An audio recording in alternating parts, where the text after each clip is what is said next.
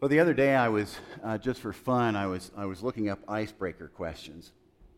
And icebreaker questions are a quick, great, and fun way to help a group of strangers get to know something quickly about each other.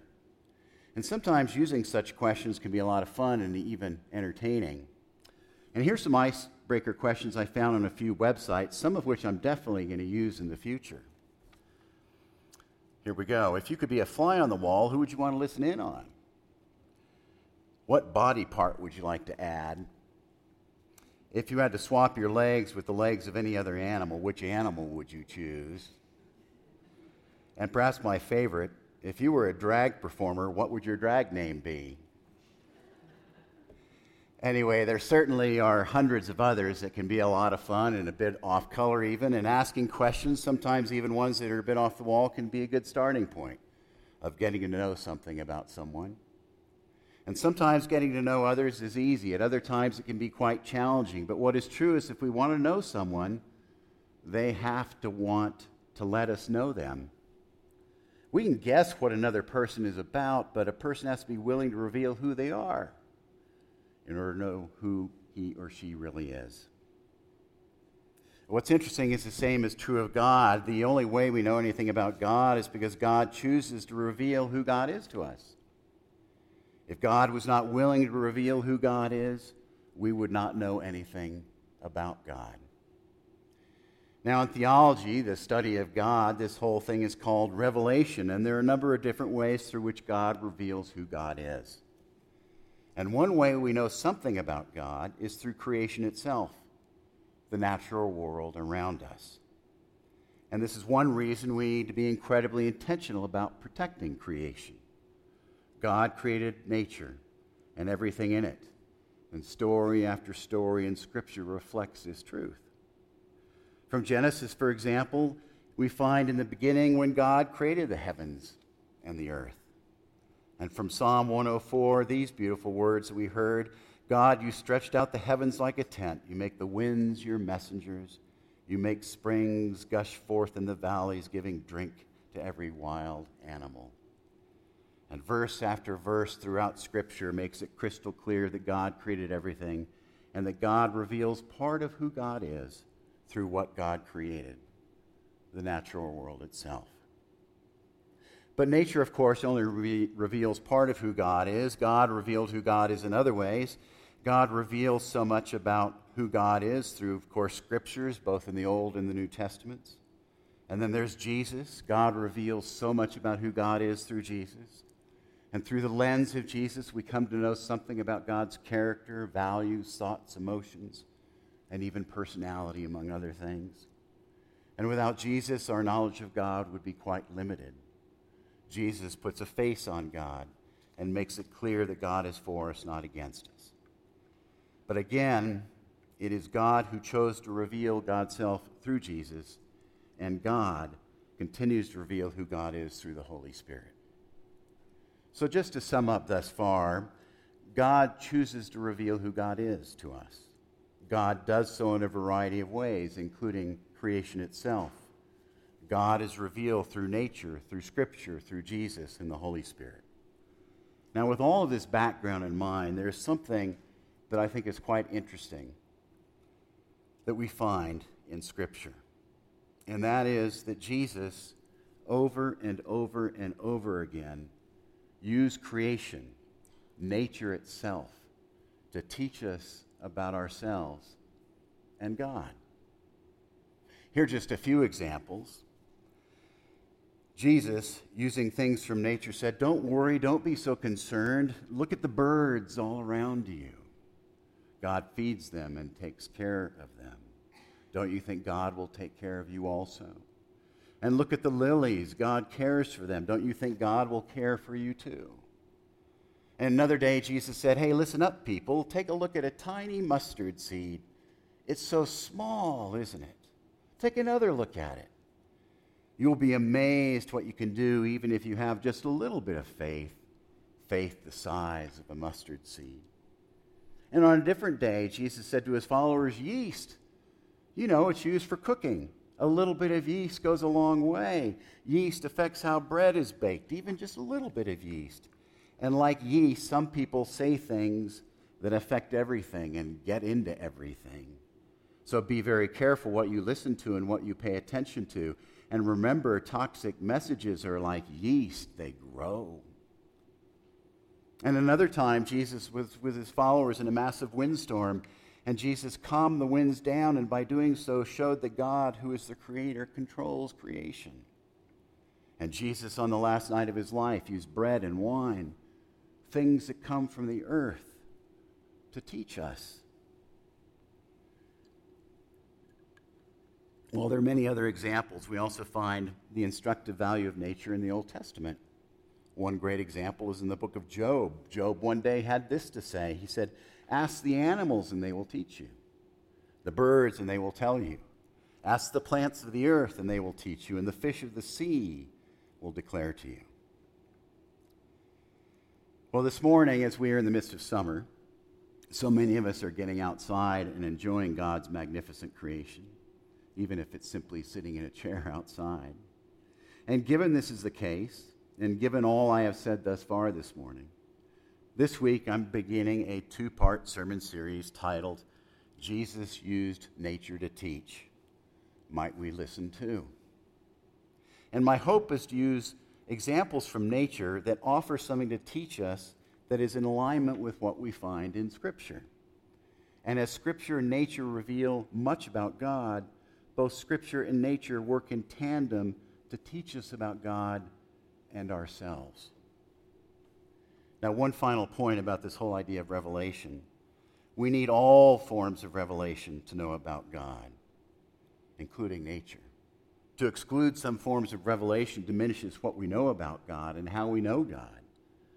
So, for example, to say, as some might say, I know God through nature and nature's all I need is limiting in that God reveals himself in so many other ways. And as people of faith, Jesus, the Holy Spirit, and the Scripture are the most important. Yet nature, God's creation, wonderfully augments these sources of revelation. So, with all this in mind, let's, let's continue. Some of you know that my family and I just returned from Alaska. And today, to begin this series, I'd like to begin with just a few things I observed over the last few weeks in nature. And to get us started, I'd like to spend a few moments taking a look at a wonderful creature, the Pacific salmon. Now, Pacific salmon are anadromous, which means they spend their adult lives in the ocean, in salt water, but they migrate to fresh water to spawn. And for a quick moment, let's take a look at the life cycle of a salmon. Life for salmon begins with an egg that is fertilized in fresh water. The egg develops as it lies in gravel.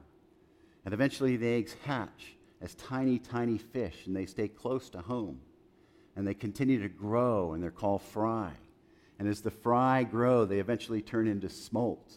And the smolt begin to swim down river toward the sea. And then the smolts turn into adults, and the adults live out their lives entirely in the ocean. An adult salmon live between one and seven years in the sea, depending on the type of salmon. And eventually the adults know it's time to spawn, and so they migrate from the ocean back into freshwater rivers to spawn. Well, what you may know already is that when a salmon leaves the ocean and into a freshwater river, they go exactly to the same river from which they were born. Even if there are lots of rivers to choose from, they go to the one they came from. In fact, if they start to go up a different river from where they were born, they'll turn around until they find their home river. But not only do they go to their home river, they also go to the area in which they were born to begin with within that river. It's as if salmon know during their lives where they're from and where they're headed. Just a quick aside, I had to check this out because I found it fascinating. Lots of people have studied salmon and explored how they know, even after perhaps traveling thousands of miles all over the ocean, how do they know to go back to the place they were born? The one theory is, according to one source, that young salmon imprint on the pattern of the Earth's magnetic field at the mouth of the native river. And years later, they know where to go based on that imprint. It's like they have an internal GPS system. It's amazing. Others have shown that smell has something to do with their navigational ability. And apparently, where salmon spends its early days has unique chemical odors that are imprinted on their brains. But regardless of how it happens, salmon are born, go downriver, live in the ocean, return home, spawn, and then die. But as I mentioned, all of this is as salmon know where they are from and where they're headed. Now, it's important to note that this lesson is reflected all over Scripture. Paul wrote in his letter to the people of Ephesus it's in Christ we find out who we are and what we're living for. And one day Jesus said, I'm going to go and prepare a place for you. In other words, we, through our faith, know where we are from and where we're headed. Day in and day out, can we each remember where we're from and where we're headed? The life cycle of a salmon tells us. Creation tells us this. Scripture tells us this. We are made by God, created by God, and one day we will move into eternal life with God. This truth can sustain us when things are challenging and uncertain and unclear, scary, hard, unsettling. Knowing where we are from and where we are headed can give us strength, hope, and a sense of peace in our lives. Through thick and thin, if I know where I'm from and where I am going, no matter what, I can relax a bit, let go of worry, and rest that my future is taken care of by God. Well, there's some other things we can learn from salmon in Scripture. The fact that salmon spawn reminds me of something else. Salmon know they are responsible for the generation that follows. They do everything they can to get upriver to spawn. They do all in their power to ensure the next generation has a future. Now, whether or not we have children, this truth about salmon is a great reminder to each of us of our shared call, our common responsibility and our faith obligation to care for all those that will follow us. This is a theme that is all over Scripture. It shows up in verses about the importance of teaching and mentoring children, of remembering and honoring events from generation to generation, like the Exodus and the Last Supper, of taking care of and being good stewards of the earth, and as it says in Philippians, to remember to always look out for the interests of others who will follow. Being concerned about and setting things up for a positive future for those that will follow is not only a lesson from salmon, but from Scripture. And salmon teach us at least one other thing to mention briefly, and that is the importance of persistence. In Alaska, while fishing, Regina and I spent hours watching salmon jump up out of rivers, jump over rocks, jump over boulders, jump up waterfalls, all in order to get upriver. Many attempts to jump up waterfalls failed, yet their attempts to do so did not ever stop. Salmon are incredibly persistent despite the odds of being eaten or not being able to make it upstream because of so many obstacles. And as we watched the salmon persist to get upstream, I thought of the many times in my own life in which persistence was really hard passages in which giving up on something seemed like the right thing to do, moments in which I did not feel like I had anything left with regard to something. And these experiences and salmon themselves remind me about so many verses in Scripture that encourage us to persist and never give up. Paul, who had so many struggles and hardships, wrote the following in a variety of his letters to people. He wrote, Don't grow weary, don't ever give up. Remember always that your labor is never in vain. Pray without ceasing. Press on no matter what. In another place, we find run with endurance the race that is set before you. Jesus said, Knock, seek, ask, and keep at it. Keep knocking, keep seeking, keep asking. Jesus also told stories about the importance of persistence even when there are great obstacles. For example, in the parable of the unjust judge, we hear about a woman who will not give up her need for justice despite a judge who is obstinate and uncaring. And there's so many others. And while we can learn a lot from salmon, which is reflected in Scripture, there's so much more in nature that serve as great teachers a lot of which I will share next week. But to wrap up today, I want to share something briefly about Alaskan brown bears.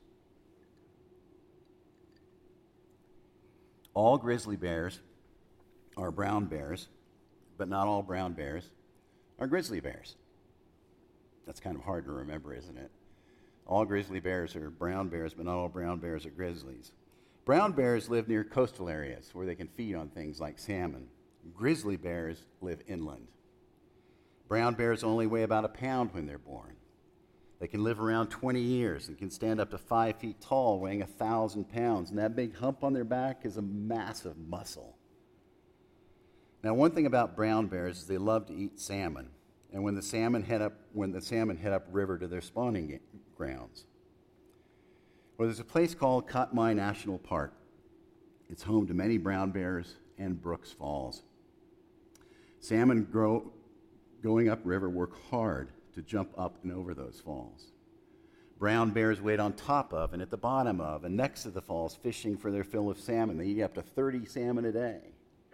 And brown bears fish in a number of ways. Sometimes they stand and wait on top of the falls for a fish to jump right in its mouth. At other times, they snorkel and put their heads under the water looking for fish. Sometimes they'll sit at the bottom of the falls, waiting for a fish to show up, and there are other ways. But one afternoon, my wife Regina and I spent several hours at Brooks Falls watching the bears fish and eat. Such an amazing thing to see. You can even go online, they have a website. You can look up Brooks Falls, you can, it, you can watch the salmon eat. Well, on the day we were there, I watched one big adult sitting on top of a rock at the top of the falls. It sat there, simply waiting for a fish to jump into its mouth or come close enough to grab it to eat. That's what I call very smart thinking. Wait for the food to come to me. Now, in contrast, I have a very short video clip I'm going to show you in a second. We watched a very small bear get into the river. It splashed this way and that, jumped here and there, and frankly, it was very clear that poor bear didn't know anything about fishing. It hadn't learned yet. It zoomed around the river like a mosquito, while the adult sat and waited patiently for food to arrive. So here's a short little video clip of that young bear trying to figure life out.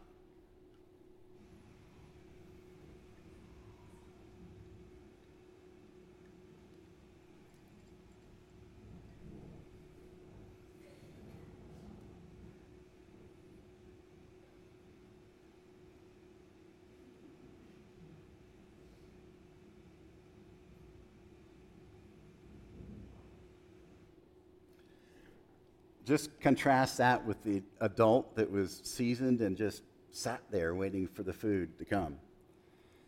Well, this got me thinking about something very important and something that is found throughout Scripture and something that I struggle with in my own life, and that is the whole idea of patience. One theme found throughout Scripture is patience. And that adult bear waiting for salmon to jump into his mouth certainly is a great example and teacher about what patience looks like. I mean, it's a great visual image, just waiting. And there's so many stories in Scripture about the benefits of patience. There are also so many stories in Scripture about the problems of impatience. The classic one is remember the story of when Moses goes to the top of the mountain to spend time with God. He's there much longer than the people waiting for him expected. So they got impatient, very impatient. And they melted gold and created a calf made of gold and started worshiping the thing. Conversely, there are countless stories and verses in Scripture about the importance of patience as people of faith. Well, we're going to continue next week with a lot of other creatures from different places, but for now, here are some things that we can take away, hopefully, from this morning. We know about God only because God wants us to know God. God reveals who God is in many ways, including through nature. And as people of faith, I believe that God invites each of us, with Scripture in mind and through the Holy Spirit, to look around and to learn lessons about life, ourselves, and God through nature, which God created. Such lessons we see in nature will be reflected in Scripture somewhere, and it's important to link the two. And so for today, through nature, we're to remember that we are God's We're to remember and know where it is that we came from and where we're going. And that when life gets scary and uncertain, to remember I know where I'm from, I know where I'm going. It can be sustaining. To remember that all of us, whether or not we have children, have an immense responsibility for those that will follow us. To remember that persistence is so important, and that when persistence seems impossible, that God will help us persist. And that as we journey in faith, that if we struggle with it, patience is our ally. Impatience, like that young bear, is not an ally. Great lessons from salmon, from brown bears, and Scripture itself. So let us pray.